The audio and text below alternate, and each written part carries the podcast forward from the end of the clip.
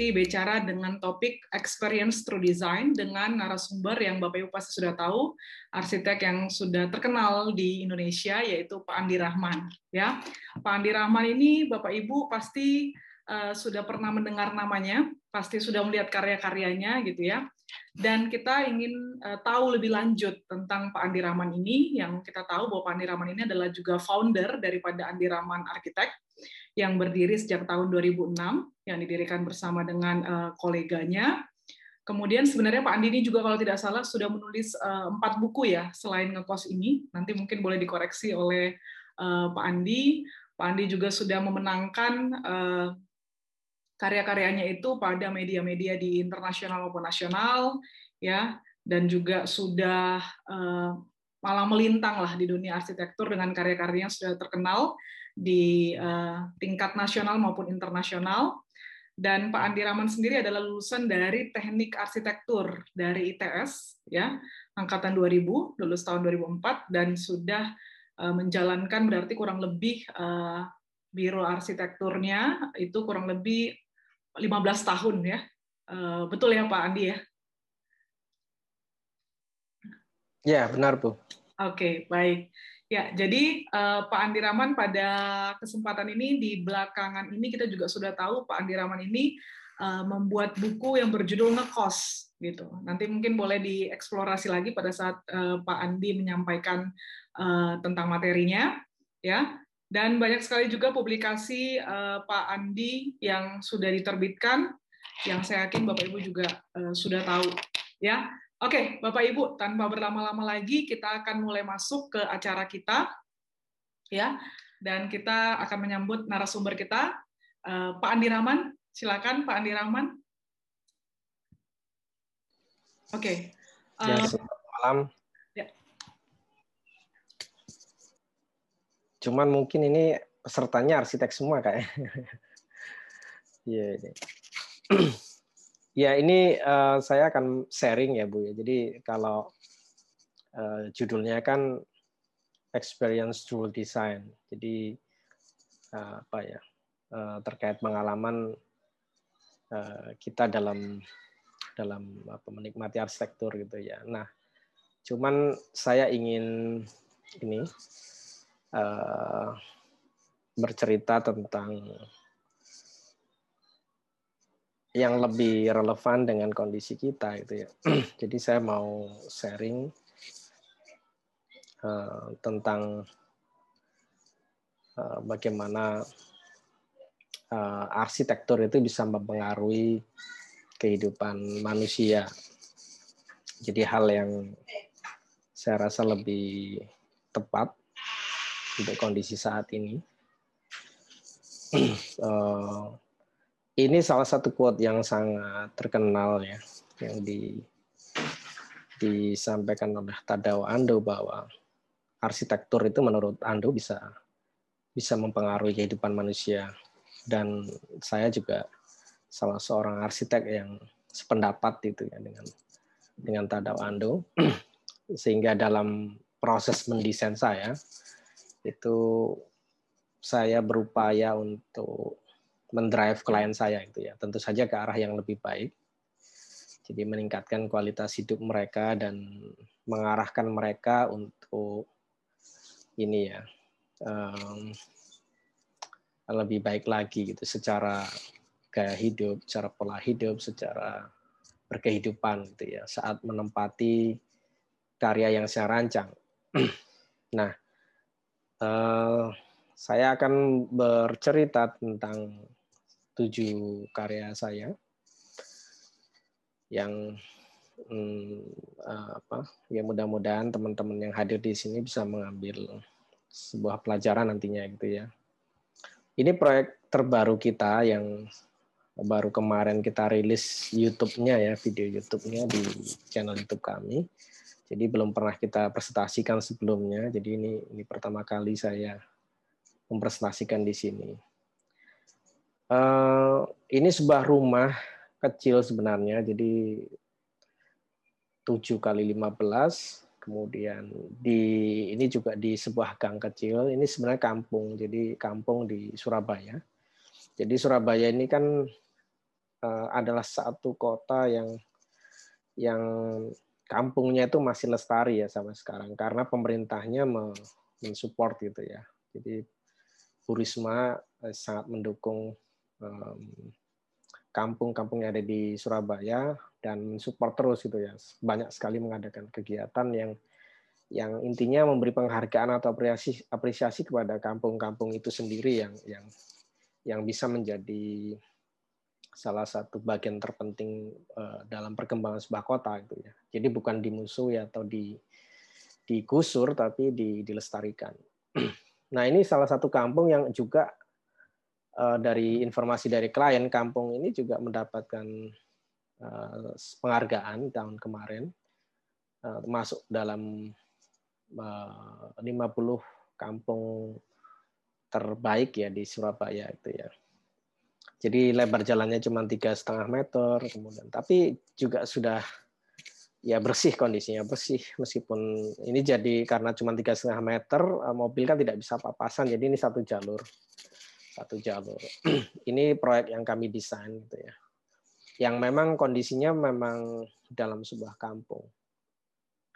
Nah um, ada satu hal yang coba kami masukkan di sini ya, karena proyek ini juga dalam proses pembangunannya itu uh, terjadi COVID gitu ya. Jadi proyek yang kami kerjakan saat COVID, saat saat pandemi berjalan, ber, ber, sedang apa uh, berlangsung gitu ya, sehingga ada beberapa um, komunikasi dengan klien yang akhirnya rumah ini kita ketika pelaksanaan itu kita coba uh, drive gitu menjadi sebuah rumah yang merespon pandemi. Karena saya dan klien sama-sama sepakat bahwa uh, rumah ini sebaiknya kita sempurnakan lagi desainnya dari desain awal karena kondisi yang sedang berkembang saat ini sehingga rumah ini bisa menjadi lebih um, apa ya lebih adaptif terhadap kondisi yang terjadi sekarang gitu ya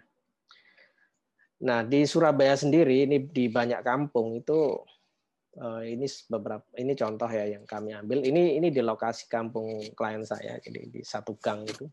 Itu ada badukan gitu ya. Jadi badukan ini sebenarnya kan uh, semacam tempat duduk gitu ya. Yang fungsinya sebagai batas teritori gitu ya. Pagar tapi rendah dan bisa diduduki gitu ya. Jadi dari semen biasanya seperti ini yang fungsinya sangat multifungsi, jadi bisa untuk duduk-duduk, bisa untuk ngobrol, bisa untuk pembatas dari sebuah teritori rumah, kemudian kadang untuk menjemur sesuatu gitu ya. Jadi ber, ber, berbagai macam fungsi yang yang sebenarnya sangat menarik ya. Dan apa? Kami mencoba untuk menggali itu gitu ya. Jadi potensi badukan yang sebenarnya eh, sebuah tradisi yang yang sangat-sangat menarik. Jadi badukan ini seperti ini ya. Jadi bisa untuk duduk-duduk, bisa untuk membatas teritori, kemudian untuk ruang komunal gitu ya, untuk untuk dan dan sebenarnya dia bisa difungsikan sebagai ruang tamu sebenarnya. Jadi tidak rum, or, tamu itu kalau kalau tidak terlalu penting atau saudara gitu ya diterima di situ sebenarnya cukup. Dan ini sangat tepat dalam merespon pandemi gitu ya, di mana tidak perlu menerima ta, menerima tamu masuk ke dalam rumah karena sama-sama beresiko ya. Tamunya beresiko, penghuni rumah juga beresiko sehingga akan sangat lebih tepat gitu bila tamu itu diterima ya di luar saja di di luar rumah gitu ya nggak perlu masuk ke dalam rumah jadi ya cukup di ruang ruang tamu badukan itu tadi. Yang penting mereka sudah sama-sama keperluannya tersampaikan, terus kemudian pulang gitu ya. Jadi kami mencoba mengembangkan sebuah konsep rumah, ruang tamu di luar gitu ya. Ruang tamu di luar dengan yang yang kami ambil dari badukan. Ini adalah jalan eh, kondisi kampung di mana proyek kami ini dibangun. Ini ini adalah proyek kami. Jadi ini tanda tangannya. Jadi ini digambar ulang oleh uh, tim kami gitu ya. Kita kita riset di sana di kampung itu. Dan ini adalah uh, badukan yang kami desain gitu ya. Jadi kita letakkan ada wastafel di sisi paling dekat jalan Jadi tamu itu sebelum masuk dia akan mencuci tangan dulu, kemudian dia akan diterima klien duduk di luar di sini. Jadi terjadi sebuah uh, proses diskusi di situ gitu ya. Dan uh, karena dia uh, memang menyiapkan lahan yang cukup luas yang fungsinya juga untuk parkir dua mobil, tapi kalau mobilnya dikeluarkan ini bisa dipakai untuk uh, syukuran, kemudian rapat RT, kemudian uh, ya sekedar ngobrol gitu ya, mengundang tetangga-tetangga kalau ada hal yang perlu didiskusikan itu jadi ini jadi jadi fungsinya jadi orang komunal gitu. karena karena memang uh, cukup luas gitu ya dibanding dengan uh, halaman yang dimiliki tetangganya. Lalu ini denahnya gitu ya. Jadi karena lahannya sempit cuma 7 kali 15 kita mengupayakan sebuah pendekatan rumah yang sehat yang yang memang uh, sesuai dengan daerah tropis itu ya. Kita mengupayakan sebanyak mungkin ruang terbuka, skylight gitu ya, bukaan di mana angin tuh supaya bisa lewat gitu ya. Jadi meskipun lahannya sempit tapi semua ruang harus mendapatkan cahaya alami dan udara yang alami gitu ya. Sehingga di lantai dubur kita bikin celah gitu ya sehingga angin bisa lewat ke sini kemudian bisa bisa ke seluruh ke ke ruang ini musola dan sebagainya. Kemudian yang di depan, jadi kita membuat eh, sebuah anyaman dari bata yang fungsinya juga untuk mengalirkan udara sehingga kamar-kamar ini secara privasi di lantai dua ini ter uh, aman uh, secara privasi tapi secara sirkulasi udara jendela ini jika dibuka semua itu sangat sangat uh, optimal pencahayaan sirkulasi udara dan pencahayaannya yang diteruskan ke ruang terbuka hijau di belakang. Ini detail dari uh, ruang komunalnya, jadi teras sekaligus uh, untuk ruang bersama. Dan ini beberapa ilustrasi grafisnya gitu ya. Jadi kalau ada tamu ya cuci tangan, terus ngobrol di sini. Diterima di sini di luar saja. Jadi ini eh, konsepnya ya badukan yang ada di kampung itu yang kita sesuaikan dengan desain rumah ini. Jadi kalau Eh, bisa seperti ini gitu ya. Jadi tidak perlu tidak perlu apa masuk ke dalam rumah. Dan ini kalau terjadi ini apa ya syukuran atau uh, cangkruan itu ya tinggal di uh, digelar tikar sudah di situ. Jadi padukan tadi bisa jadi semacam pantry-nya gitu ya. Dan ini desain rumahnya. Jadi lebarnya cuma 7 meter, ke belakang 15 meter. Ini masuk ya, jadi langsung diterima oleh wastafel. Kemudian ini yang badukan itu. Jadi seperti ini kondisinya. Jadi ketika ada tamu ya diterima seperti itu. Jadi ngobrol di luar seperti itu tanpa masuk ke dalam rumah. Jadi ini uh, uh, usulan kami uh, terhadap apa ya merespon pandemi bahwa ruang tamu itu uh, tidak perlu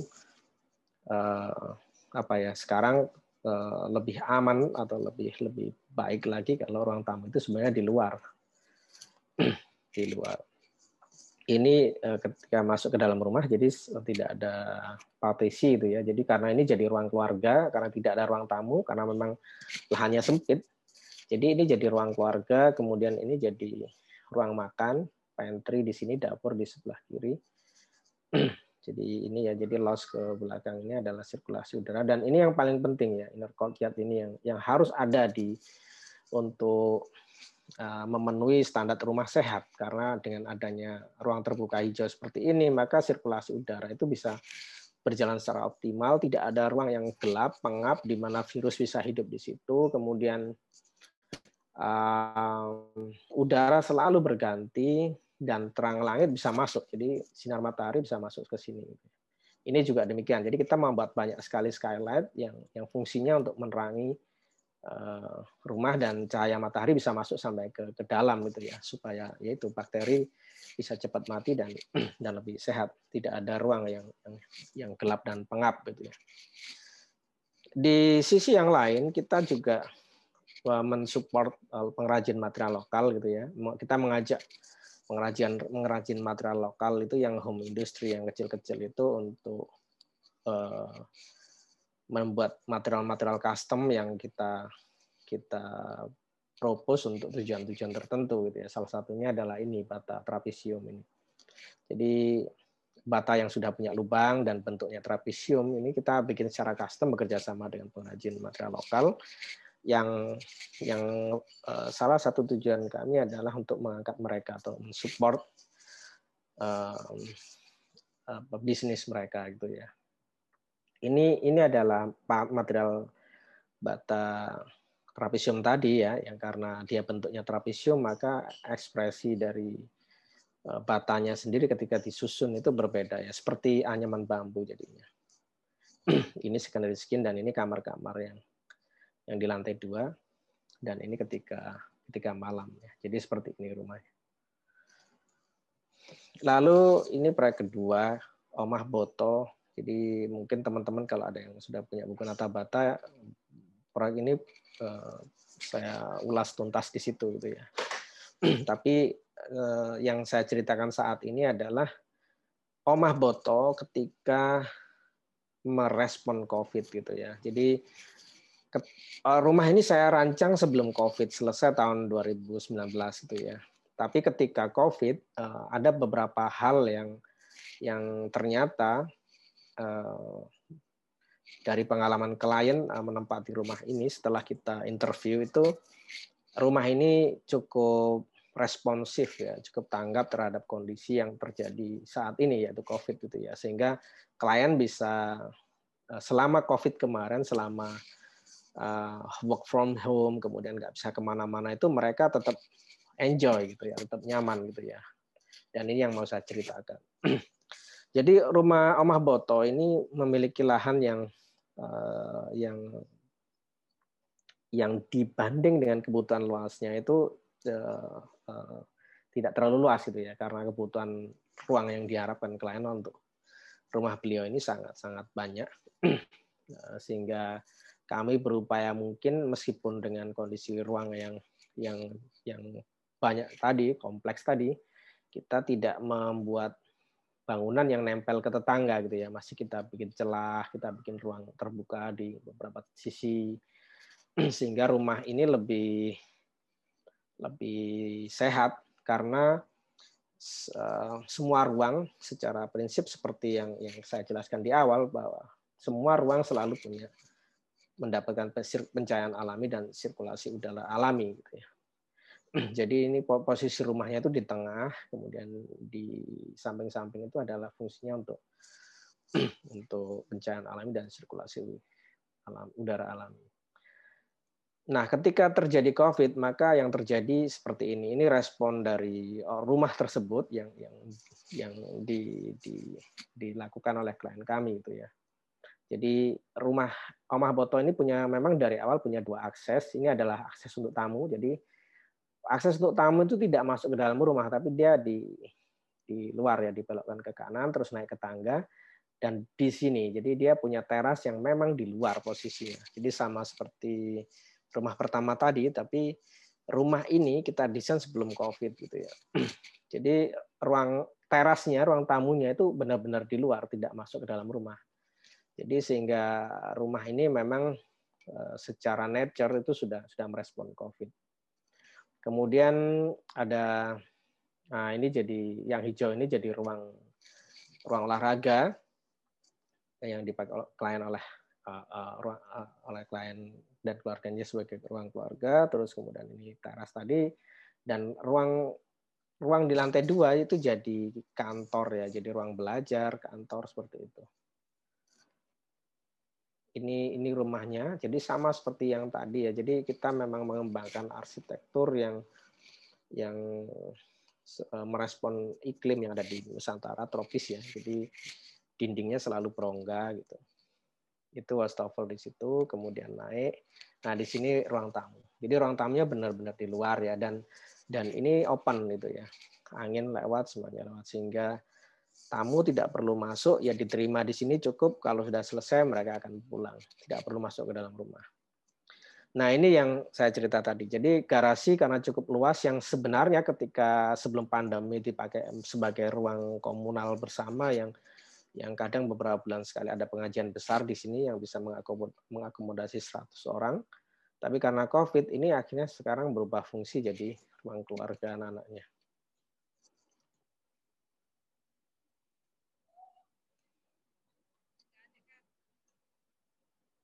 Kemudian lantai dua, di mana memang di situ fungsinya adalah ruang semi private, di situ ada ruang keluarga, kemudian ruang makan, pantry, akhirnya disulap menjadi uh, ruang kerja ya. Jadi di sinilah uh, klien sama istri bekerja, uh, menikmati work from home itu ya, yang yang yang apa tetap nyaman. Jadi ini jadi di samping kiri kanan ini adalah bukaan tadi yang saya ceritakan bahwa rumah ini tidak mepet ya tidak nempel tapi ada ada jeda yang fungsinya itu untuk memasukkan cahaya alami dan sirkulasi udara alami itu ya. Sehingga rumah ini uh, tetap tetap selalu fresh udaranya selalu berganti tiap saat. Ini yang di lounge di lantai tiga juga demikian. Jadi kamar kamar tidur juga demikian. Semua kamar Eh, punya dua jendela sehingga sirkulasi udaranya bisa maksimal. Jadi selalu ada dua jendela ya. sehingga ventilasi silangnya bisa bekerja dengan dengan baik. Bahkan kamar mandi pun juga demikian. Kamar mandi selalu punya dua dua bovenle gitu ya. Yang yang itu juga berhubungan langsung dengan ruang luar gitu ya. Eh, fungsi dari dinding bernafas ini sangat strategis untuk daerah tropis ya karena meneruskan angin, meneruskan sirkulasi udara, tapi secara visual kita eh, privasi kita aman. Dapur demikian juga dapur jadi ada eh, ini rooster, ini rooster jadi angin langsung lewat gitu ya. Lalu eh, ini proyek ketiga yang saya mau ceritakan. Jadi di sini ada tiga proyek berikutnya ini adalah rumah kos ya yang ada di Buku Ngekos. Kalau kalau mungkin ada yang sudah punya bukunya. Tapi kalau yang belum, ini kesempatan dapat bukunya nanti ya. Saya akan cerita tiga kos-kosan di sini ya. Jilid 2, jilid 4 dan 5 sama jilid 6. Jadi rumah kos putih itu sebenarnya berada di dalam satu komplek. Jadi ada satu perumahan di situ. Dan ceritanya juga dimulai dari jilid satu dulu ya. Terus karena uh, ternyata menurut klien berhasil sehingga yang ngekos ini sampai inden sampai inden banyak sekali. Klien punya lahan di sini jadi sebenarnya lahan ini adalah sebuah rumah yang dikontrakkan untuk mahasiswa ITS juga. Tapi setelah dihitung-hitung sama klien ternyata jauh lebih menguntungkan dijadikan kos-kosan daripada rumah yang dikontrakkan ke mahasiswa.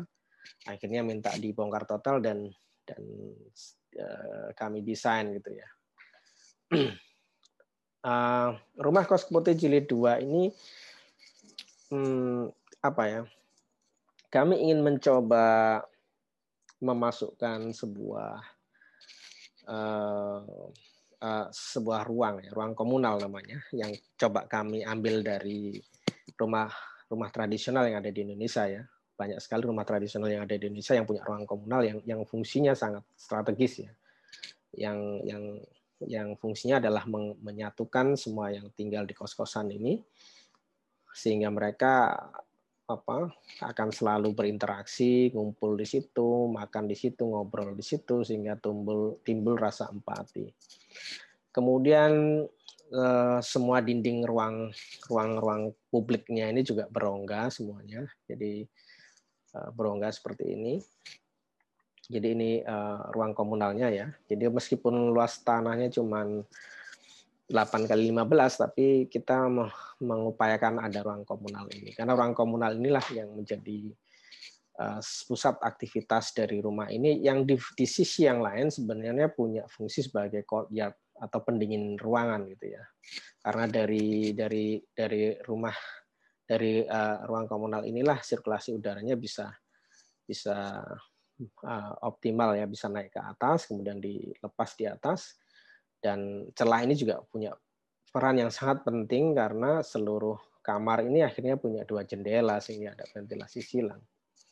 Jadi rumah kos keputih ini mulai dari jilid 1 sampai jilid 6 sebenarnya uh, berawal dari satu uh, tujuan yaitu saya ingin memanusiakan mahasiswa yang ada yang ngekos di situ. Sehingga apa ya secara kualitas hidup mereka mereka uh, bagus baik gitu ya. Jadi ngekos di situ dari awal sampai lulus mereka akan akan uh, kondisinya nyaman sehat kerasan seperti itu.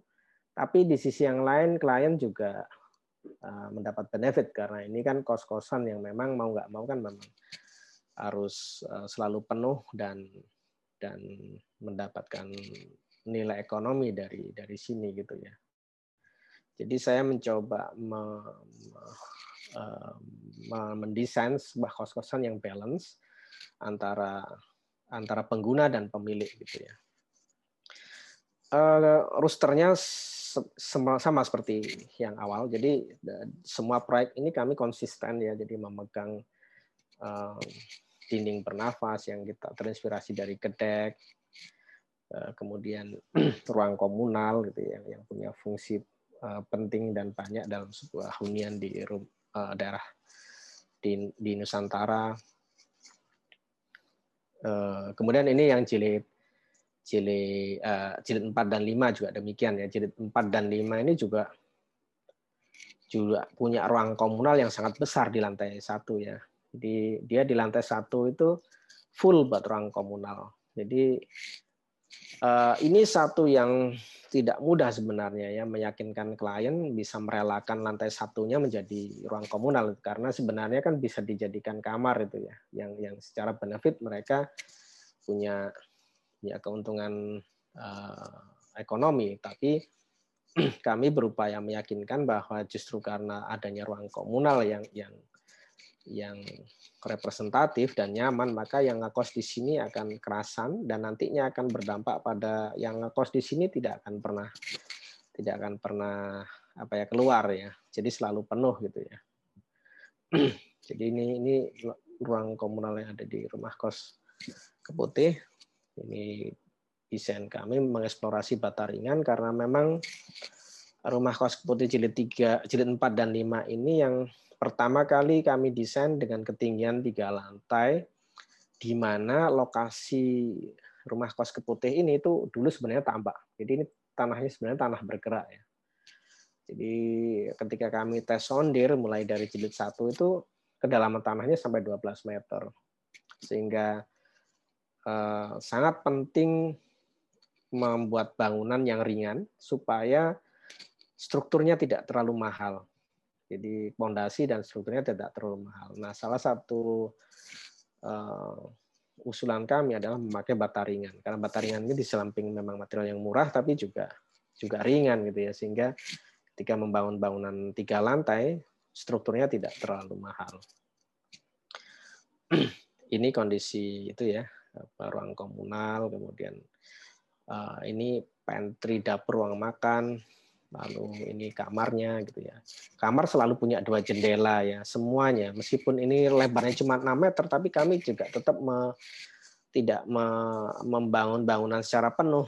Kami menyisakan 60 cm untuk sirkulasi udara, sehingga terjadi seperti ini ya, ada dua jendela di tiap kamarnya. Dan ini jilid 6, rumah kos seperti jilid 6.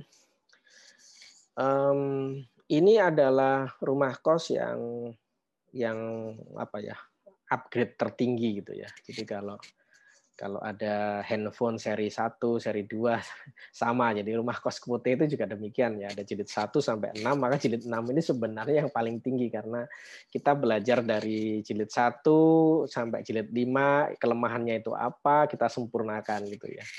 Jadi rumah kos keput jilid 6 ini tiga lantai juga tapi dia satu-satunya rumah kos yang punya empat ruang komunal ya di lantai satu, lantai dua, lantai tiga dan rooftop. Jadi ada empat ruang komunal.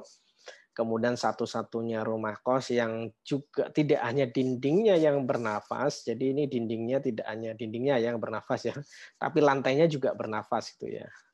Jadi dinding dan lantainya bernafas. Sebenarnya dinding bernafas ini sudah ada di Nusantara. Jadi kami dalam mengkaji arsitektur Nusantara, mengunjungi beberapa rumah tradisional itu kita temui bahwa lantai-lantainya yang dari papan itu ya selalu bercelah seperti ini. Yang ternyata fungsinya itu ketika musim kemarau itu eh, menyebabkan eh, apa ya menurunkan suhu secara signifikan karena angin itu tidak hanya mengalir dari dinding tapi juga dari celah-celah di lantai itu ya. Jadi fungsinya banyak gitu ya. Dan itu kami terapkan di rumah kos Keputih Jilid 6, cuman materialnya kami kami ganti dengan material yang baru yaitu besi plat strip. Jadi fungsinya karena rumah rumah kos tiga lantai maka cahaya itu bisa turun dari lantai tiga. Karena ini kan skylight besar ya skylight besar yang cahaya itu bisa turun sampai ke lantai satu.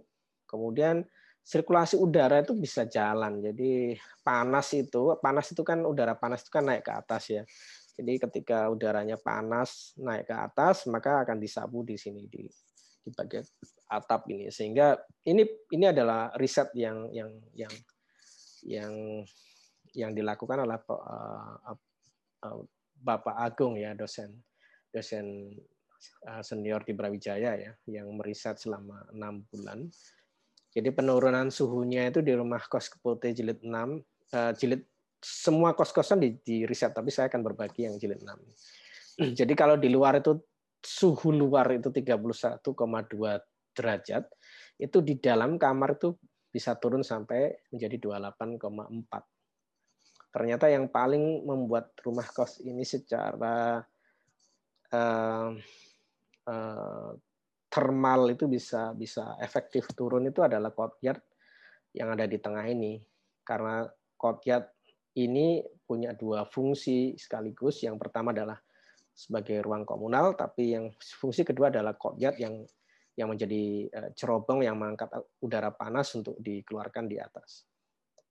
Ini cerobong ruang komunal jilid 2, ini ini cerobong ruang komunal rumah kos kemudian jilid 6. Jadi ini ini riset dari Pak Agung penurunan suhu dari luar ke dalam perbedaannya ya dari dalam keluar setelah melewati proses itu.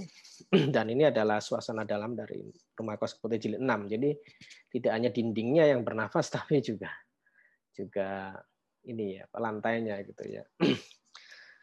Jadi banyak yang bertanya, itu kena kalau kalau berarti yang pakai high heels nggak bisa masuk dong, atau yang pakai rok nggak bisa masuk dong? Ya memang, karena ini adalah rumah kos laki-laki, rumah kos cowok gitu ya. Jadi kita tidak perlu membuat pengumuman perempuan dilarang masuk gitu ya. Mereka melihat ini saja sudah tidak bisa masuk dan sudah sadar gitu ya. Jadi kita mencoba mendrive melalui arsitektur, melalui desain, tidak perlu membuat tulisan pengumuman gitu ya. Tapi cukup mereka melihat dan merasakan mereka sudah paham. Oh iya sih, ini memang nggak boleh buat perempuan karena memang ini adalah kos-kosan laki-laki. Tapi kalau memaksa ya silahkan gitu ya mereka juga lebih hati-hati karena kalau tidak hati-hati ball ballpointnya bisa dari lantai tiga jatuh ke lantai satu gitu ya. Termasuk handphonenya. Jadi kita mencoba membantu apa mendrive mereka supaya ya lebih hati-hati dalam dalam berperilaku gitu ya. Ini ini kondisinya. Jadi dari lantai bawah sampai ke lantai tiga bisa bisa melihat ya. Ini dari ini lantai dua terus kemudian ini lantai tiga. Jadi kondisinya seperti ini. Ini di lantai satu. Jadi konsepnya panggung ya. Jadi lantai satu kita angkat. Dan benar-benar buat ruang apa ya? Publik ya. Jadi untuk parkir untuk pantry untuk ruang komunal. Dan ini kantor kita proyek ke-6 Um, kantor kita juga mengalami sebuah proses adaptasi, adaptasi uh, dalam pan, ketika merespon pandemi ya. Karena kalau tidak kan kita tidak bisa survive gitu ya, tidak bisa bertahan gitu ya. Jadi sekali lagi sama seperti Omah Boto, jadi uh, untungnya kami mendesain rumah rum, uh, kantor kami ini juga dengan pendekatan yang yang sama seperti Omah Boto. Jadi banyak sekali bukaan, semua dindingnya berongga dan dan punya eh, apa jendela-jendela yang yang luas sehingga sirkulasi udara bisa optimal. Ini kondisi sebelum pandemi seperti ini dan kita juga sering menerima kunjungan ya dari berbagai kampus di seluruh Indonesia termasuk eh, kunjungan dari luar negeri juga Jadi sangat banyak sekali kunjungan ke studio kita. Dan ketika pandemi itu semua tidak tidak kami buka gitu, karena memang untuk kebaikan bersama gitu ya. Kita hanya melakukan uh, webinar dan lain sebagainya. Ini adalah denahnya. Jadi bagaimana kantor kami itu juga apa ya merespon gitu ya. Arsitektur yang baik adalah arsitektur yang bisa merespon kondisi yang yang terjadi sehingga arsitekturnya akan adalah arsitektur yang hidup gitu ya. Jadi ini ketika kondisi normal gitu ya. Kondisi normal, jadi ruang staff di sini, di sini itu adalah ruang komunal yang fungsinya untuk mahasiswa magang. Tapi ketika ada kunjungan tamu, maka ini berubah menjadi ruang komunal untuk untuk kunjungan tamu, untuk rapat RT, rapat masjid dan lain sebagainya. Jadi memang ini ini memang kita kita dedikasikan untuk masyarakat ya. Nah, ketika pandemi kami mengubah semua pola itu. Jadi uh, ruang staff ini kita pecah supaya ada physical distancing. Jadi staff yang di sini tinggal setengah, sisanya kita ubah, kita pindah ke sini karena kami juga membatasi masa magang sampai 50% ya, tinggal tinggal sedikit dan kita tidak menerima kunjungan dan aktivitas-aktivitas kita lakukan di studio kami termasuk olahraga juga kita kita siapkan jadi sebelum masuk akan ada ada sterilisasi di sini dan di sini baru kemudian berinteraksi di di dalam kalau ada tamu. Jadi kita siapkan untuk untuk apa ya eh, membersihkan diri dulu sebelum kita terima dan eh, seperti ini kondisi kalau rapat gitu ya. Dan ini kondisinya jadi memang ada jeda satu ya. Jadi kalau dulu ya ini semua meja itu terisi tapi kalau sekarang kita coba beri physical distancing jadinya seperti ini. Jadi kalau kalian perhatikan ya kita selalu punya bukaan-bukaan ya supaya sirkulasi udara bisa jalan termasuk juga terang langit. Jadi semuanya tidak ada yang tertutup semuanya uh, apa udara bisa lewat ini kondisi ruang komunal justru yang paling nyaman ya karena angin bisa langsung lewat keluar ke sini eh, lepas di di di sini di apa open space. Dan di lantai tiga kita jadikan ruang olahraga karena kita tidak biasanya sebelum pandemi kita ada kegiatan bulu tangkis bersama tiap Kamis malam.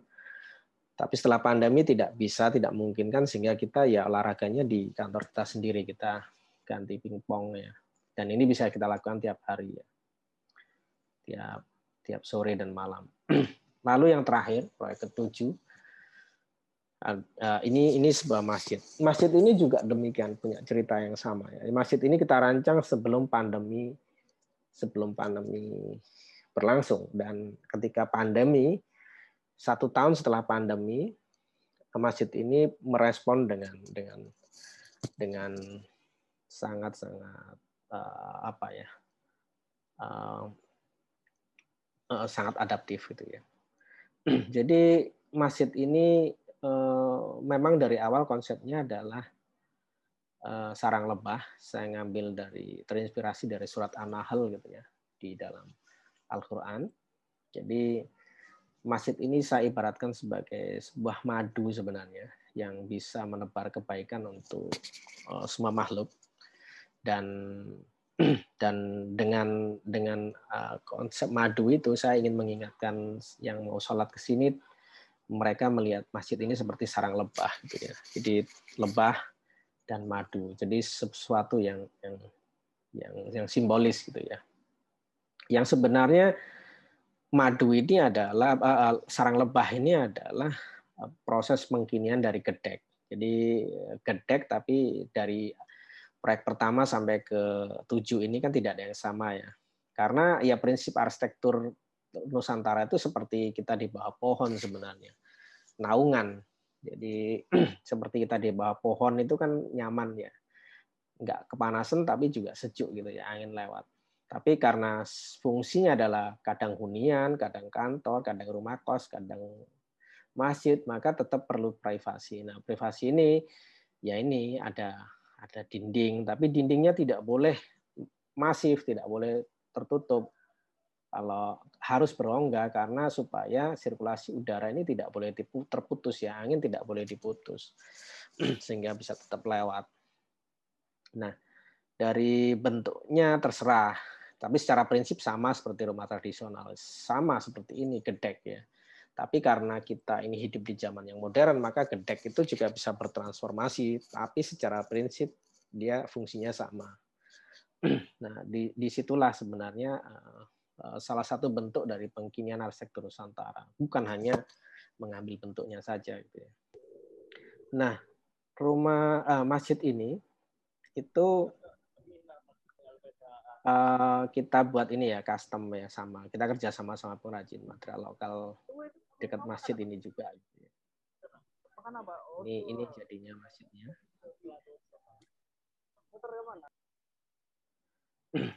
kita juga mendesain masjid ini dengan ramah difabel gitu ya. Dan ini suasana dalamnya. Jadi semua ada courtyard besar yang fungsinya sebagai sama seperti kayak yang di rumah kos tadi ya, untuk angin supaya ke atas dan keluar. Jadi courtyard dan dinding berongga ini menjadi salah satu paket gitu ya jadi pohon juga ada. Jadi di dalam bangunan juga ada pohon. Di sini juga ada pohon. Di pohon besar juga gitu. Dan ini lantai duanya. Nah, jadi ini yang saya sampaikan tadi apa gedek tadi yang di kita transformasikan dalam bentuk yang kekinian. Um, desain kami sejak awal memang ingin merancang sebuah masjid yang tanpa AC karena kami juga uh, ini salah satu bentuk kritik kami kepada masjid-masjid yang sebelum pandemi itu berlomba-lomba untuk memakai AC gitu ya. Padahal itu tidak sehat dan tidak hemat energi. Karena ketika memakai AC maka biaya untuk uh, untuk AC-nya sendiri itu bisa lebih dari 5 juta. Dan itu kan apa ya sayang ya uang sebesar itu hanya untuk untuk AC padahal Eh, masjid itu kalau kita desain dengan tepat maka tidak perlu AC tetap tetap nyaman tidak panas itu ya. Dan ini adalah satu apa ya tujuan saya dalam merancang masjid ini yang yang memang sangat dalam prakteknya itu tidak mudah gitu ya. Karena orang-orang panitia pembangunan dan takmirnya sendiri juga kebanyakan pengen pengen AC gitu ya. Jadi dalam memperjuangkan masjid ini sampai pada posisi waktu itu kita memberi sebuah solusi desain yang win apa masjid ini bisa tanpa AC bisa pakai AC karena saking mereka tidak mau tidak pakai AC itu ya. Tapi kita tetap berjuang tidak perlu AC itu ya. Akhirnya kita buat sebuah kompromi bahwa karena masjid ini dibangun bertahap maka nggak apa-apa. Sekarang kita bangun tanpa AC dulu. Nanti kalau ada uang baru dibikin Eh, kaca-kacanya di dalamnya. Yang yang yang usulan kami pun memakai kaca nako sehingga kalau kalau tidak perlu pakai AC, kaca nakonya cukup dibuka semua. Jadi di sini tuh sebenarnya desainnya ada nako sebenarnya di gambar kita ya. Karena itu tadi nako setinggi ini ya, setinggi ini. Jadi kalau mereka pengen AC, nakonya ditutup semua, AC-nya dinyalakan. Tapi ketika nggak pengen AC atau memang apa nggak panas gitu ya, jadi dibuka semua nakonya, AC-nya nggak dinyalakan. Nah, ketika ada pandemi, ya ini salah satu hikmah juga gitu ya, di mana himbauan dari pemerintah itu kan eh, justru semua masjid yang tertutup dibuka semua kan, jadi harus ada sirkulasi udara supaya eh, virus dan bakteri itu tidak tidak ngumpul di dalam masjid itu karena sangat sangat berbahaya dan sangat beresiko. Karena um, bangunan yang memakai AC, ya masjid contohnya karena masjid ini kan orang banyak yang ngumpul dari berbagai tempat gitu ya.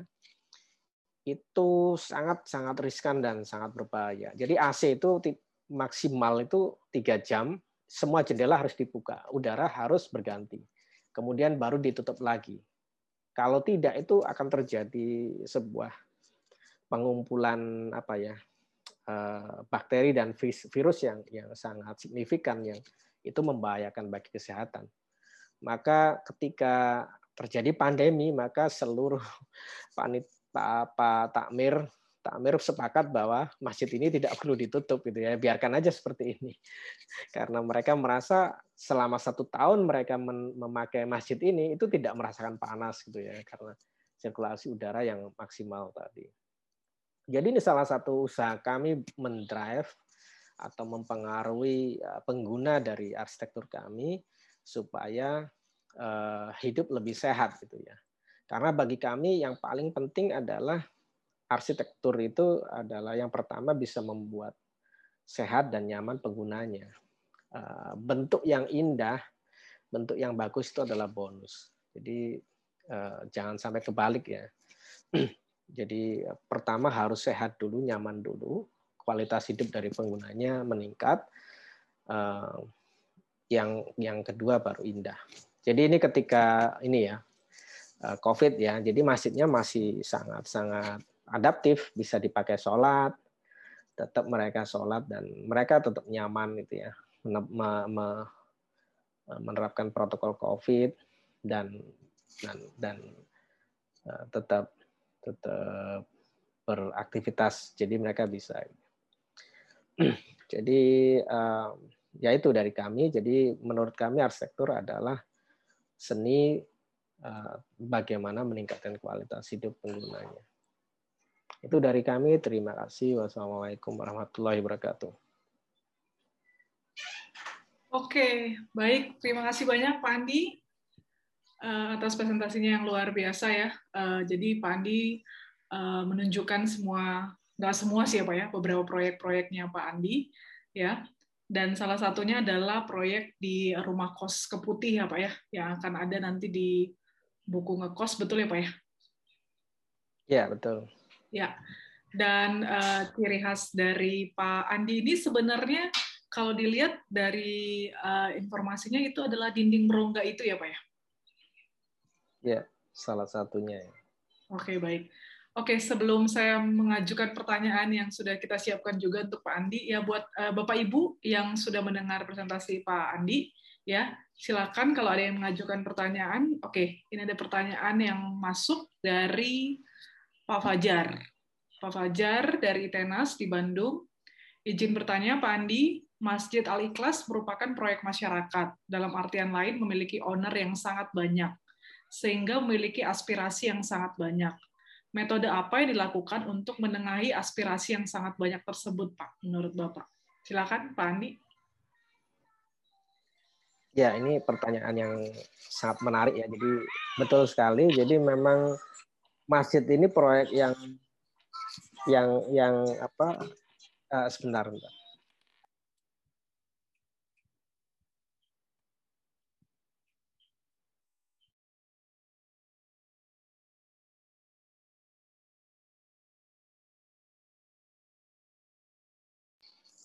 Jadi eh, betul sekali ya Mas masjid ini memang kliennya sangat banyak betul. Jadi benar-benar tidak mudah ya karena eh, keinginan satu jemaah dengan jemaah yang lain gitu ya bahkan sama-sama internal panitia pembangunan atau takmir itu eh, lain-lain gitu ya. Jadi salah satu uh, trik kami gitu ya, karena kami juga sebelum merancang rumah eh, masjid Al Ikhlas ini juga merancang beberapa, beberapa masjid yang yang belum berhasil gitu ya, seperti halnya Masjid Al Ikhlas itu ya. Itu kuncinya adalah di ketua takmirnya. Selama ketua takmirnya itu satu visi dengan kita, kita terus berkomunikasi dan bisa meyakinkan dia, maka dia akan berupaya untuk meyakinkan jajarannya ya, ya panitia takmirnya gitu ya, pembangunan pembangunan masjid yang itu sangat penting eh, supaya visi kita itu berjalan gitu ya. Kalau tidak maka banyak akan akan terjadi banyak sekali penolakan gitu ya dan akan sangat berat pada kita posisi kita karena bagaimanapun juga kita itu kan orang luar ya orang luar meyakinkan ke mereka yang yang mereka juga tidak kenal gitu ya itu tidak mudah.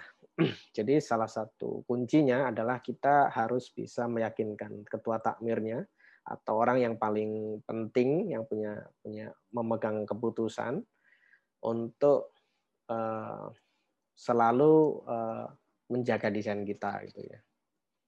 Begitu caranya. Jadi itu yang terjadi di beberapa proyek masjid yang kami lakukan seperti masjid di Tangerang, kemudian kemudian masjid di di apa? Eh, masjid Lego. Eh, itu juga demikian gitu ya. Jadi ketika takmirnya itu eh, apa?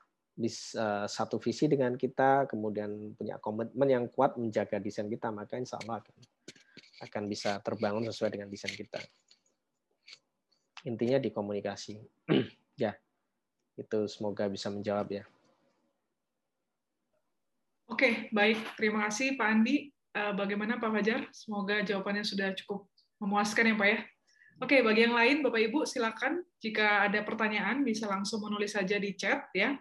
Nanti uh, saya akan menyampaikannya kepada Pak Andi. Ya, sudah terjawab ya infonya dari Pak uh, Pak uh, Fajar. Oke, okay. uh, dari kita nih Pak, boleh tahu nggak kira-kira uh, buku ngekos ini kan uh, pre-ordernya bahkan laris banget ya Pak ya? Udah yeah. laris uh, dengan sangat cepat gitu Pak. Boleh tahu nggak kira-kira motivasinya yeah. apa sih Pak dalam membuat latar belakangnya alasannya kenapa membuat buku ngekos ini Pak? Iya, yeah, iya. Yeah. Jadi uh, latar belakang saya menyusun buku ngekos itu sebenarnya ada ada ada beberapa ya. Jadi ada karena uh, saya ingin membagikan apa ya sebuah sebuah semangat ya ke ke teman-teman arsitek muda dan mahasiswa bahwa uh, kita kita sebagai arsitek itu jangan jangan apa ya memilih-milih proyek gitu ya ketika kita mendapatkan proyek besar, kita memperlakukannya dengan serius gitu ya, dengan sepenuh hati. Ketika mendapatkan proyek prestisius juga demikian. Tapi ketika mendapat proyek-proyek yang dianggap kurang prestisius atau dianggap kecil, biasa, yang tidak dilihat orang gitu ya, kita setengah hati atau tidak serius. Eh, jangan seperti itu. Kita sebagai seorang arsitek yang profesional itu tidak boleh melihat proyek berdasarkan besar kecilnya, prestisi atau tidak. Jadi semua proyek yang kita terima dan kita berkomitmen, bahkan proyek yang tidak dibayar sekalipun, kalau kita memang sudah berkomitmen untuk menerima proyek itu, maka harus dikerjakan dengan sepenuh hati, meskipun tidak dibayar. Karena karena kita profesional gitu ya. Ini saya menerima proyek ini dengan segala konsekuensi gitu ya. Jadi dengan demikian maka kita akan bisa menghasilkan karya yang bagus yang yang konsisten ya.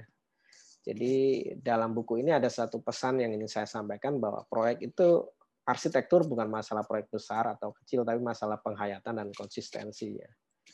Karena setiap proyek yang kita terima itu itu semuanya adalah berkah sebenarnya dan dan cara mensyukurnya adalah mengerjakannya dengan sebaik mungkin itu. Itu. Sehingga meskipun ya rumah kos itu ya tapi ya ya kita kita menghasilkan eh, desain yang dari jilid 1 sampai jilid 6 tidak ada yang sama gitu ya. Meskipun dalam sebuah komplek yang satu, kliennya juga uh, jilid 1 sampai 5 itu juga satu, tapi semuanya berbeda ya. semuanya punya uh, kelebihan sendiri-sendiri. Kemudian buku ini juga bagian dari kami untuk apa ya? menumbuhkan sebuah semangat literasi di di dunia arsitektur ya, khususnya para praktisi ya, para arsitek karena Indonesia ini kan salah satu negara yang sangat-sangat minim uh, menghasilkan buku ya. Tidak hanya di, di, di bidang arsitektur tapi di semua semua bidang gitu ya. Tapi saya ingin membangkitkan dari dunia saya itu ya di arsitektur gitu ya. Bahwa arsitek juga sebaiknya menulis. Arsitek sebaiknya membuat buku ya. Karena semakin banyak arsitek membuat buku maka perkembangan arsitektur bisa akan jauh lebih cepat. Karena mahasiswa dan arsitek muda kan punya banyak referensi ya punya banyak literatur punya banyak rujukan yang itu ditulis oleh arsitek profesional sehingga mereka punya eh, dasar pijakan dalam berpikir dan merancang lebih kuat karena mereka sering membaca buku yang ditulis oleh arsitek-arsitek profesional gitu ya. Dan menurut saya ini sangat penting karena bisa me, me, apa, mempercepat pertumbuhan iklim arsitektur yang lebih baik di, di, di Indonesia di negara kita. Jadi itu. Kemudian juga sebagai ini uh, semacam apa ya? Kita ingin ya karena saya seorang seorang muslim ya jadi ini bagian dari apa ya proses saya mengamalkan ilmu lah jadi ilmu itu kan akan akan lebih bermanfaat ketika dibagi ya jadi bukan untuk diri saya sendiri tapi akan akan jauh lebih bermanfaat ketika ilmu itu dibagikan dan bermanfaat buat masyarakat yang yang yang mem, mem, mem, mempraktekannya gitu ya itu sih Bu. Oke, baik. Luar biasa, Pak Andi ya. Jadi uh, alasan dibalik membuat buku ngekos ini yang kalau saya tangkap tadi ada tiga poin ya. Jadi yang pertama supaya para arsitek tidak pilih-pilih proyek ya Pak ya. Jadi proyeknya mau sekecil apa pun atau bahkan tidak dibayar sekalipun tetap totalitas profesional gitu. Lalu yang kedua itu membangkitkan uh, semangat minat uh, para arsitek juga bisa menulis gitu ya. Semakin banyak referensi maka eh, perkembangan dunia arsitektur juga akan semakin cepat ya. Karena banyak referensinya untuk dipakai dan yang terakhir itu eh, sebagai pengamalan ilmu ya Pak ya. Eh, karena di tiap agama juga termasuk agama muslim ya Pak yaitu diminta supaya kita juga mengamalkan ilmu kita bermanfaat seba, apa bagi sebanyak-banyaknya manusia gitu ya Pak ya. Oke, terima kasih Pak Andi. Ini ada pertanyaan dari Ibu Siska Amelia. Salam Back Pro dan Pak Andi, salam Ibu Siska. Ibu Siska dari Bandung Interior Design eh, bertanya, Pak Andi, saya ingin bertanya, bagaimana cara untuk merawat dan maintenance dinding bernafas? Nah, ini pertanyaan saya juga sebenarnya, Pak ya. Karena itu akan menjadi pertanyaan dari klien sendiri. Kebanyakan dari klien itu takut akan debu dan kotoran yang masuk. Jadi masalah maintenance-nya, bagaimana Pak kira-kira untuk dinding berongga ini? Dari Ibu Siska Amelia. Silakan, Pak. Iya, ini memang memang sebenarnya masalah mindset. Jadi sebenarnya bukan permasalahannya bukan pada dinding berongganya, tapi mindset kita itu ya. Jadi uh, kita ini kan orang Nusantara, jadi kita punya iklim, kita tinggal di uh, negara yang beriklim tropis gitu ya. Jadi ini given, gitu ya. nggak bisa ditolak, given. nah, bagaimana kita menyikapi itu.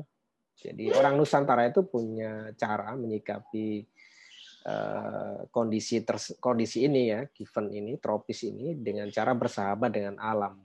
Itu yang diajarkan oleh nenek moyang kita. Jadi kita itu dari dulu itu hidup bersama bersinergi dengan alam. Jadi hidupnya itu ber, apa ya, tidak mengisolasi diri dari alam gitu ya. Jadi hidup bersama alam ya itu itu itu yang terjadi di nenek moyang kita uh, se sebelumnya gitu ya. Nah, ketika kita hidup bersama alam, kita akan menghormati alam. Dan kita tidak mempermasalahkan apa pun itu ya, kaitannya sama alam kan karena kita hidup bersama alam. Ya termasuk makhluk hidup ya, karena karena kita hidup di dalam sebuah rumah yang ada banyak pohonnya ya, ya konsekuensinya ya memang kita akan hidup bersama dengan makhluk-makhluk itu gitu ya dan termasuk dengan debu ya karena kita memang tropis ya memang debu itu adalah bagian dari kehidupan kita. Dan dan itu itu sebenarnya bukan semua itu itu bukan masalah itu ya. Bukan masalah karena itu adalah bagian dari kehidupan kita yang yang kita tidak bisa hindari itu ya. Yang menjadi masalah adalah ketika kita menolak itu. Ketika kita menolak itu jadi bagaimana ya saya saya nggak mau ada nyamuk gitu ya. Saya nggak mau ada debu jadi dia mau maunya steril. Kalau seperti itu bisa sangat mudah gitu ya. Ya ya buat aja rumah yang yang tertutup. Jadi banyak memakai kaca, kemudian memakai dinding masif, bukaan yang sedikit, selesai. Tapi sebenarnya kan itu itu itu menimbulkan masalah yang jauh lebih besar lagi sebenarnya. Masalah kesehatan, masalah energi, masalah kenyamanan, terutama energi ya dan kesehatan ya. Karena tidak sesuai dengan iklim kita. Jadi tidak sesuai dengan iklim kita. Jadi kita merancang sebuah bangunan, arsitektur atau rumah yang memakai pendekatan barat gitu ya. Pendekatan subtropis gitu ya. Kalau di subtropis betul rumah itu lindungan, rumah itu tertutup. Semua kaca, semua masif, bukaan sangat sedikit gitu ya. tepat di sana. Tapi ketika diterapkan di sini tidak akan tepat. Karena kita ini uh, iklimnya tropis. Jadi tidak boleh menutup ruang, kemudian ruang itu harus berongga, harus ber, ber, harus ada celah. Udara harus uh, terus mengalir, harus berganti, senantiasa berganti dan dan apa supaya tidak lembab dan tidak panas dan sehat gitu ya. Jadi jadi sebenarnya ada di bukan bukan di di rosternya ya, bukan di berongganya, tapi sebenarnya di mindset kita sebenarnya permasalahan itu. Sehingga memang ketika klien menanyakan itu, ya saya akan membangun dari mindsetnya dulu, membetulkan mindsetnya dulu ya. Kalau mereka bisa menerima, oke okay, ya arsitektur saya begini. Arsitektur saya adalah arsitektur yang yang bersama alam gitu ya kita tidak mengisolasi diri dari alam. Konsekuensinya ya begini saya sebutkan. Tapi kalau Bapak dan Ibu tidak bisa menerima, ya berarti akan saya beri solusi yang lain yang sesuai dengan yang Ibu mau. Tapi konsekuensinya juga saya sebutkan seperti ini. Jadi kita sebagai arsitek juga memang harus terbuka ya. Jadi kita tidak boleh membohongi klien. Jadi kalau kliennya nggak mau, nggak usah dipaksa karena mereka yang menempati rumah mereka, menempati arsitektur mereka. Tapi kita sebagai arsitek punya kewajiban untuk mengedukasi mereka. Kalau tidak di, mereka tidak menerima, ya tidak apa-apa. Tidak boleh kita paksakan. Itu jawaban saya. Oke, terima kasih Pak Andi. Jadi uh, masalahnya di mindset ya Pak ya, bahwa intinya kita ada di negara tropis, jadi ya kita juga harus terima keadaan kita dan mulailah beradaptasi dan bersahabat dengan itu ya Pak ya. Yeah. Oke, nah pertanyaan yang sama sebenarnya Pak ya, dari beberapa teman-teman kita yang lain, Bapak Ibu yang lain, itu seperti dari Bentar. Dari Bapak Rizky Andika. Ini dari mahasiswa arsitektur dari Unika. Beliau bertanya tentang rancangan pelingkup bangunan Bapak itu menekankan pada desain tropis untuk menanggapi lokasi atau dikatakan adaptif terhadap segi lingkungan. Beberapa penerapan dengan adanya courtyard, adanya tatanan vegetasi alami, dan dinding berongga itu, saya menangkap kalau rancangan dapat berinteraksi dengan konteks lingkungan. Namun dengan demikian, apakah kendala dengan penggunaan konsep seperti itu? Katakanlah kita di negara tropis dengan musim hujan dan panas, apakah ada hambatan seperti serangga, Pak, yang dimungkinkan masuk. Jadi mungkin jawabannya akan kurang lebih sama ya, Pak ya. Atau derasnya ya, intensitas air hujan, ya. Jadi eh, pertanyaan Pak Rizky sepertinya sudah terjawab. Itu pertanyaannya sama juga dengan uh, Pak Inyoman Sunarta. Uh, salam Back Pro dan Pak Andi, salam Pak Nyoman yang bertanyakan juga soal antisipasi serangga ya pada dinding berongga sudah terjawab tadi ya Pak Nyoman. Eh, kemudian ini dari Ibu Mustikawati. Eh, Ibu Mustika dari ITS bertanya, bagaimana cara memasang bata untuk dinding bernafasnya Pak? Khususnya bangunan yang batanya keluar-keluar itu gitu ya, ada yang keluar-keluar. Selain itu bagaimana kalau hujan, apakah tidak berlumut ya? Dan bagaimana maintenance-nya? Mungkin maintenance tadi sudah terjawab oleh Pak Andi. Mungkin pertanyaannya yang bisa dijawab, bagaimana Pak cara memasang batanya Pak? Dan kalau kena lumut bagaimana Pak? Silakan Pak Andi. Ya. Uh, mungkin saya bisa menjawab yang masalah nyamuk tadi ya. Ya, selain jawaban yang saya sampaikan tadi, saya akan tambahkan gitu ya. Memang betul. Jadi beberapa klien kami itu setelah setelah apa ya rumahnya jadi itu kan minta gitu ya. Pak Andi saya minta Eh, bagaimana supaya dinding berongga ini nyamuk tidak bisa masuk, tapi angin tetap masuk, terang langit tetap masuk gitu ya. Jadi kita mem, kita mendesain sejak dari awal itu rooster itu sudah kita siapkan kalau sewaktu-waktu klien ingin itu gitu ya. Sehingga ketika klien itu ingin itu, maka kita tinggal menambahkan uh, kasa nyamuk yang custom, kita buat secara custom, uh, kita kita pasang di rooster kita yang yang kita kita buat kita sembunyikan by design gitu ya. Sehingga orang tidak akan melihat bahwa itu ada ada kasa nyamuknya padahal itu ada kasa nyamuknya. Jadi sebenarnya itu bisa bisa didesain dari awal gitu ya. Karena itulah fungsinya kenapa kami selalu merancang bata dan rooster secara custom. Karena untuk kasus-kasus tertentu, maka memang kita harus mendesain secara custom roosternya supaya rooster itu bisa diberi kasar nyamuk yang orang tidak bisa melihatnya secara langsung gitu ya. Jadi secara uh, uh, fungsi dia nyamuk itu tidak bisa masuk, tapi terang langit dan sirkulasi udara bisa nyamuk, bisa bisa apa? Bisa masuk tetap jalan. Itu bisa juga dengan sistem kasar nyamuk knockdown. Jadi yang kita kita memang desain secara modul, moduler gitu ya. Sesuai dengan desain roster kita sehingga orang itu sekilas tidak melihat bahwa itu itu ada ada rasa nyamuknya karena kita desain gitu ya. Jadi bisa by design bisa. Tapi di kita taruh di sisi dalam gitu ya, di sisi dalam ruang gitu ya. Yang kasar nyamuk sekarang itu bisa didesain dan bisa bisa bisa dibuat secara custom dan bisa dilepas pakai magnet sehingga nanti bisa berkala secara misalkan tiga bulan gitu ya bisa kita cuci kita pasang lagi. Jadi bisa. Jadi secara arsitektur bisa. Itu kalau memang kliennya minta gitu ya. Tapi kalau enggak kami, tidak tidak tidak perlu dikasih kasih nyamuk. Justru supaya lebih lebih lepas lagi ya sirkulasi udara dan terang langitnya lebih optimal. Itu. Untuk masalah maintenance eh, kalau kalau uh, bapak-bapak dan ibu lihat karya kami, uh, kita jarang sekali mengcoating bata dan rooster itu ya. Karena menurut kami ya sama seperti ya, nenek moyang kita ya, uh, arsitektur yang baik itu arsitektur yang yang apa ya, tidak dibuat-buat, ya alami gitu ya. Jadi lumut itu bagian dari proses bertumbuhnya sebuah karya arsitektur sehingga menyatu dengan alam gitu ya. Jadi sebenarnya tidak ada masalah kalau bagi kami ya. Batanya berlumut, terus ternyata berlumut, justru lebih lebih menyatu dengan alam. Ya. Justru nilai seninya di situ gitu ya. itu itu untuk klien-klien yang satu visi gitu ya. Tapi untuk untuk yang klien yang memang uh, tidak bisa menerima itu ya ya kita menyiasatinya. Jadi ya bata itu selama dia tidak lembab terus menerus maka tidak akan pernah berjamur gitu ya.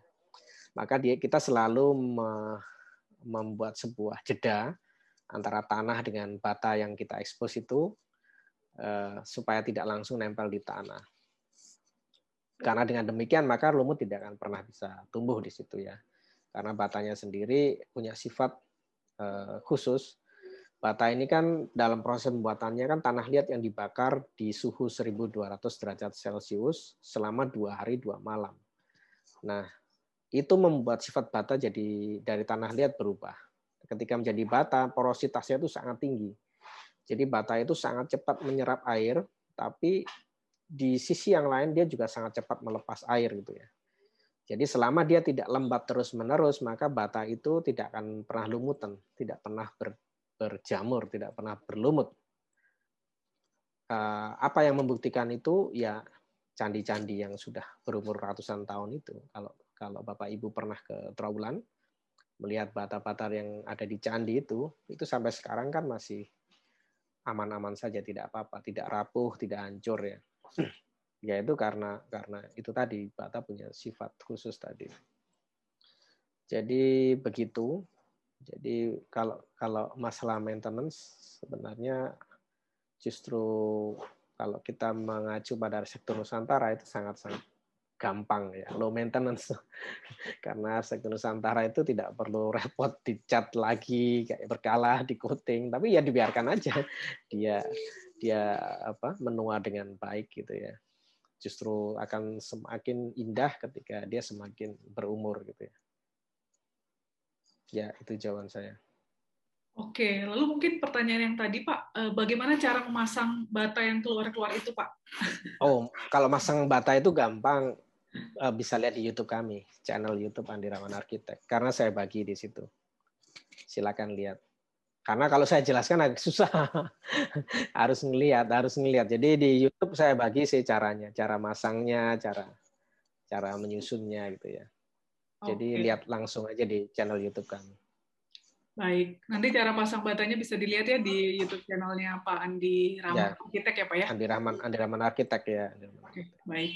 Oke, selanjutnya ada pertanyaan Pak dari Pak Gilang. ya. Pertanyaannya adalah bagaimana cara menerapkan nilai lokalitas terhadap material dalam setiap karyanya dan supplier material tersebut apakah tergantung jarak lokasi masing-masing karyanya? Bagaimana Pak? Ya, ini pertanyaan yang menarik. Jadi memang, jadi prinsip sustainable architecture sebenarnya nenek moyang kita itu sudah menerapkan sustainable architecture. Jadi salah satu prinsip yang paling mendasar dari sustainable architecture adalah low embedded energy. Jadi ketika membangun sebuah bangunan, maka yang material yang dipakai adalah material yang ada di situ, material setempat. Tukang yang membangun juga tukang yang ada di situ, tukang setempat. Kenapa? Karena ter, bila terjadi kerusakan, bila terjadi maintenance, maka kita akan dengan sangat mudah dan sangat murah mendapatkan material pengganti dan yang mengerjakan adalah orang-orang yang di situ. Jadi orang mereka pasti bisa gitu ya. Itu prinsip basic prinsip dari sustainable architecture. Jadi Eh, kenapa kita mengupayakan selalu mengupayakan ketika sektor kita dibangun di daerah A misalkan, maka kita harus menggali dulu informasi di daerah A ini material yang melimpah apa, material yang murah apa yang bisa dijadikan sebagai bahan bangunan. Kita kita kerja sama sama klien, jadi kita meminta tolong klien uh, untuk mendata dan untuk mencari bahkan sampai belinya gitu ya, belinya sampai harganya Nah, itu kita kita harus dibantu itu. Karena itu semua untuk membantu klien saya supaya membangun rumahnya lebih murah lah, lebih murah, kemudian lebih sustainable gitu ya. Jadi eh, kita sering kali memang ketika klien itu memaksa untuk mendatangkan material dari jauh, kita tidak merekomendasikan. Saya justru tidak tidak menolak gitu ya karena karena jadi sama saja kenapa Bapak mendatangkan bata dari Jawa Timur padahal posisinya di Pekanbaru ya proyek kita misalkan di Pekanbaru itu jadi karena itu nggak low budget energy. Jadi biayanya sangat mahal di transportasi. Jangan jangan jangan memaksakan bata di situ. Karena di situ tidak ada sektor bata dan tidak ada bata yang berkualitas. Maka maka kita merekomendasikan di situ paling banyak kayu. Material kayu bagus material kayu murah pakailah kayu. Karena itu itu yang paling pas buat konteks rumah bapak di situ dan itu juga terjadi ini ya untuk meyakinkan klien juga kadang tidak mudah. Tapi kalau ketika berhasil kemudian klien juga merasakan bahwa benar gitu ya oh iya ya ketika kita membangun dengan material yang ada di sini itu ternyata eh, dia eh, secara psikologis nyaman gitu ya. Dia dia nyaman gitu dia senang gitu ya. Eh, sehingga kalau terjadi apa-apa tidak dia tidak susah-susah mendatangkan material itu jauh-jauh gitu ya repot di maintenance itu misalkan. Jadi seperti itu. Jadi memang kita sebagai arsitek harus menjadikan klien itu sebagai partner. Jangan hanya sebagai objek ya. Jadi dia, dia klien gitu ya. Tahu beres gitu jangan. Jadi kita harus melibatkan dia. Supaya dia juga merasa memiliki rumahnya atau bangunannya merasa ada bonding gitu ya. Dan mereka akan sangat kalau itu sudah ter, ter, ter apa terbentuk maka dia mau nggak mau akan apa ya sangat serius menjaga proyek itu supaya jadi bagus gitu ya. Karena dia merasa terikat dengan dengan proyek itu gitu. Dia merasa memiliki ada ikatan emosional di situ ya. Itu itu salah satu kunci supaya karya kita bisa Eh, berhasil ya. Supaya karya kita bisa terwujud sesuai dengan desain kita yaitu me, me, membuat klien kita merasa merasa apa ya nyaman dan memiliki uh, proyek tersebut. Karena salah satu kunci dari keberhasilan sebuah karya sektor itu adalah klien. Jadi itu itu itu itu pengalaman saya. Jadi selama klien tidak bisa kita apa ya eh, pegang visinya sama dengan kita itu tidak akan pernah terlahir sebuah karya sektor yang baik. Karena dalam prinsip arsitektur kami, ahli arsitektur yang berhasil itu harus ada tiga elemen yang yang yang apa ya eh, dalam waktu yang sama dan dalam pemikiran dan visi yang sama, yaitu arsitek, klien, dan pelaksana. Kalau salah satu komponen ini tidak ada atau tidak tidak sevisi, maka karya arsitektur yang baik itu tidak akan pernah terlahir gitu ya. Jadi kita kita juga tidak boleh egois. Jadi karena ada penentu yang lain yang sangat penting juga yaitu klien dan pelaksana. Jadi kita kita posisinya itu setara dengan mereka. Jadi karya arsitektur baik itu ketika arsiteknya happy, kliennya happy, pelaksananya happy. Jadi gitu itu ada karya arsitektur yang berhasil. Ya, itu jawaban saya. Oke, terima kasih Pak Andi. Kita lanjut dari Pak Ahmad. Pak Ahmad bertanya bagaimana sekiranya proses desain pada bangunan dengan fungsi komersial yang dapat menanggapi situasi pandemi. Kemudian bagaimana permainan struktur dinding berongga dalam menanggapi bencana, Pak, ya seperti gempa bumi yang sering terjadi di Indonesia. Silakan, Pak. Ya, uh, sebenarnya kalau menanyakan respon pandemi, ya semua tujuh karya yang saya presentasikan tadi adalah contoh karya kami yang yang responsif dan adaptif adaptif ya terhadap pandemi. Jadi sudah saya presentasikan tadi itu. Itu. Kemudian yang kedua yang pernah bertanya masalah gempa, kalau Bapak dan Ibu melihat lebih detail lagi karya kami, sebenarnya pola-pola anyaman uh, rooster dan bata yang kami buat itu selalu ada besi gitu ya. Selalu ada besi. Jadi kombinasi antara besi perekat kayak gitu ya. Yang yang sebenarnya itu ketika sudah menjadi satu kesatuan uh, sebuah tektonika maka sifatnya itu seperti anyaman bambu gitu ya. Jadi ketika gempa terjadi maka dia akan seperti anyaman jadi dia lebih fleksibel. Dia akan akan menjadi satu kesatuan, bukan menjadi satu satu objek lagi, tapi jadi satu kesatuan. Jadi itu salah satu prinsip yang juga kami kembangkan bersama teman-teman pelaksana kita ya, bahwa eh, anyaman-anyaman bata rooster itu itu adalah sebuah kesatuan yang yang yang bisa merespon gempa karena sifatnya yang yang, yang seperti anyaman itu. Oke, baik Pak. Ya, e, jadi pertanyaan yang semirip ya, ini dari Bu Citra juga ya, yang sudah dijawab sama Pak e, Pak Andi, bagaimana merespon pandemi ya, merancang hunian yang merespon pandemi tadi sudah dijawab oleh Pak Andi. Lalu, namun saya sendiri berada di lahan yang sempit dan padat penduduk. Tadi sepertinya sudah ditunjukkan di proyek pertamanya Pak Andi ya di Trapezioma ya, ya itu sudah ya, jelas ya, betul, betul. sempit gitu ya dan sudah di masa pandemi juga sudah disesuaikan dengan konsep badukan itu ya pak ya ya oke okay. baik badukan dan apa membuat banyak sekali ini ya inner courtyard skylight bukaan-bukaan itu ya oke okay. baik ini dari Pak Irfan Pak Uh, Pak Irfan bertanya, apakah kira-kira dalam proyek yang Bapak sudah kerjakan selama ini, kira-kira ada nggak idealisme Bapak yang belum tercapai, misalkan ingin membangun, uh, membuat dinding berongga gitu ya pada hunian di uh, bangunan di rumah sakit atau bangunan lainnya. Lalu apakah menurut Pak Andi semua bangunan itu bisa menggunakan batu bata, Pak? Silakan, Pak. Ya, ini uh, pertanyaan yang menarik ya. Jadi kalau idealisme uh, belum tercapai ya sering. Karena ya memang memang apa ya uh, dalam dalam dalam uh, berpraktek ya kan kita berhubungan dengan banyak sekali apa ya orang kemudian banyak kepentingan ada masalah budget dan lain sebagainya ya jadi memang memang banyak banyak juga karena yang saya presentasikan ini kan yang yang berhasil berhasil saja, yang tidak berhasil ya tidak saya presentasikan.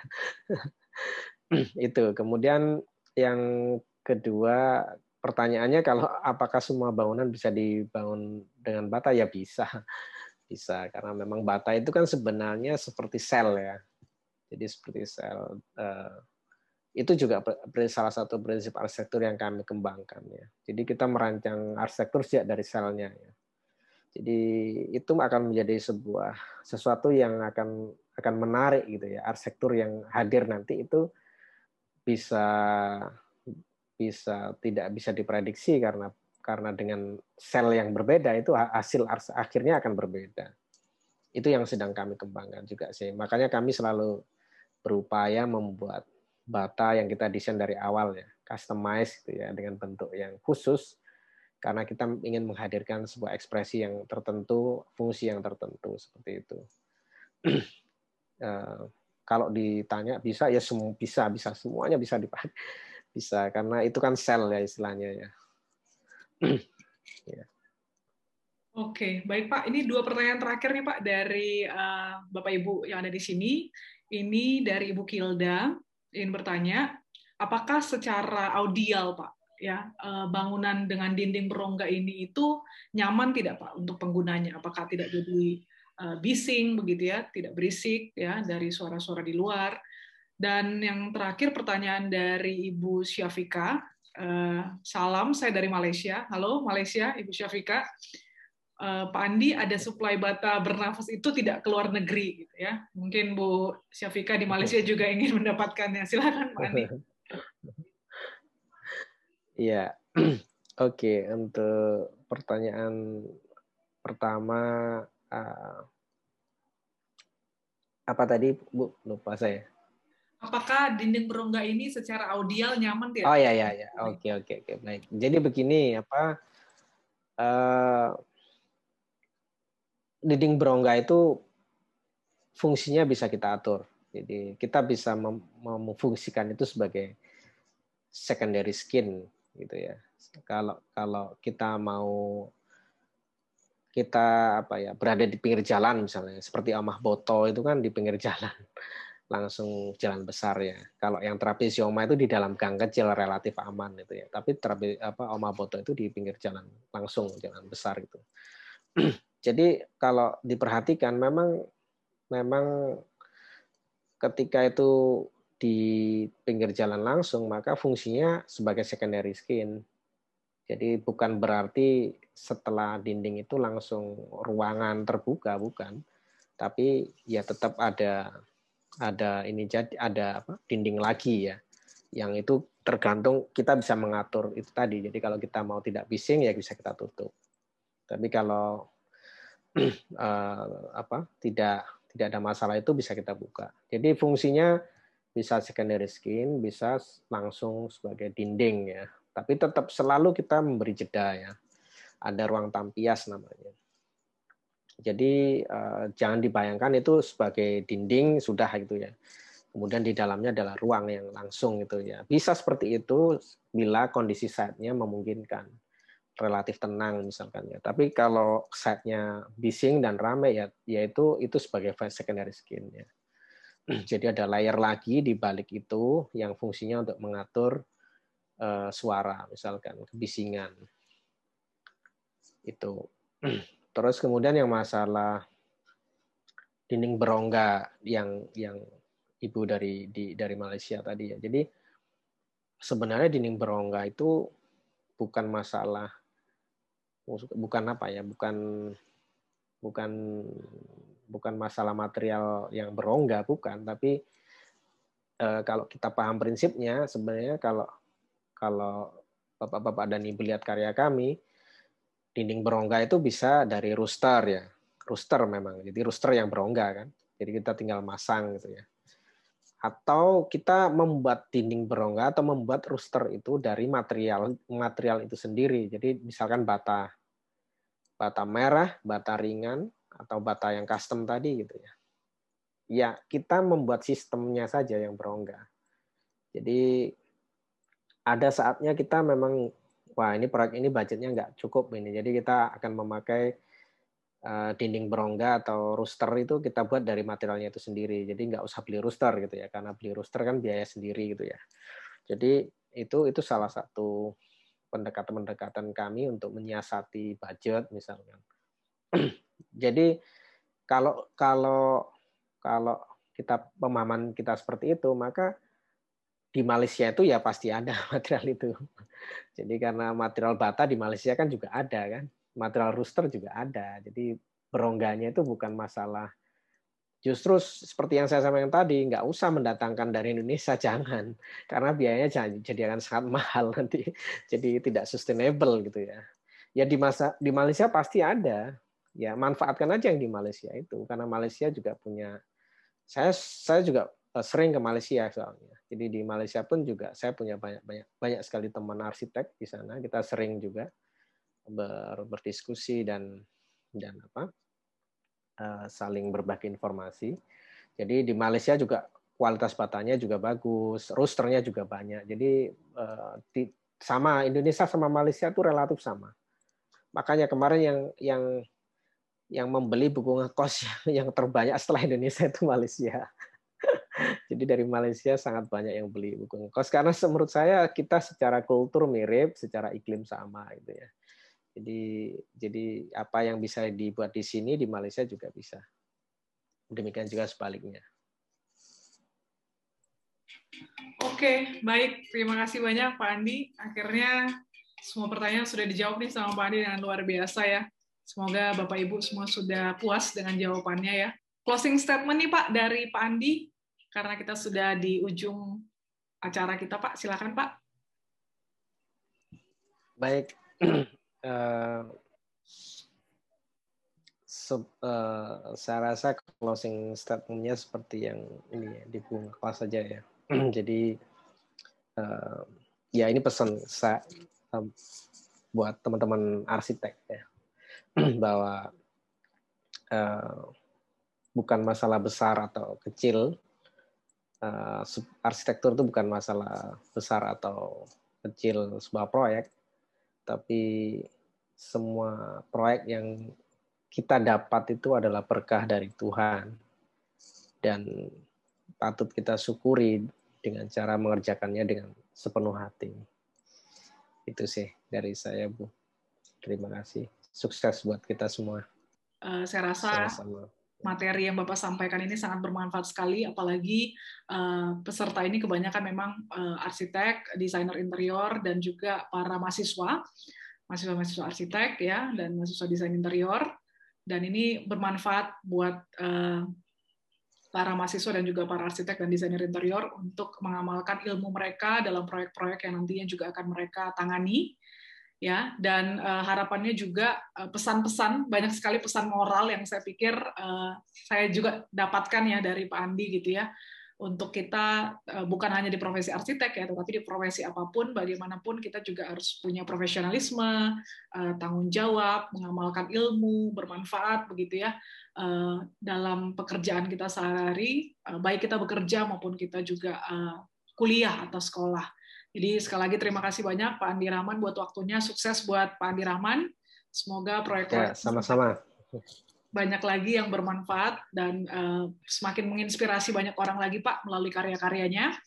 Dan Uh, buat seluruh peserta, uh, saya juga mengucapkan banyak terima kasih ya Bapak Ibu yang sudah bergabung pada malam hari ini. Terima kasih banyak sudah mengikuti bicara dari awal hingga akhir. Mohon maaf kalau ada kesalahan ataupun kekurangannya. Dan sampai bertemu di acara bicara berikutnya. Terima kasih banyak. Salam sehat, selamat beristirahat, dan tetap semangat semuanya. Terima kasih Pak Andi, terima kasih Bapak Ibu. Yeah. Sampai ketemu lagi.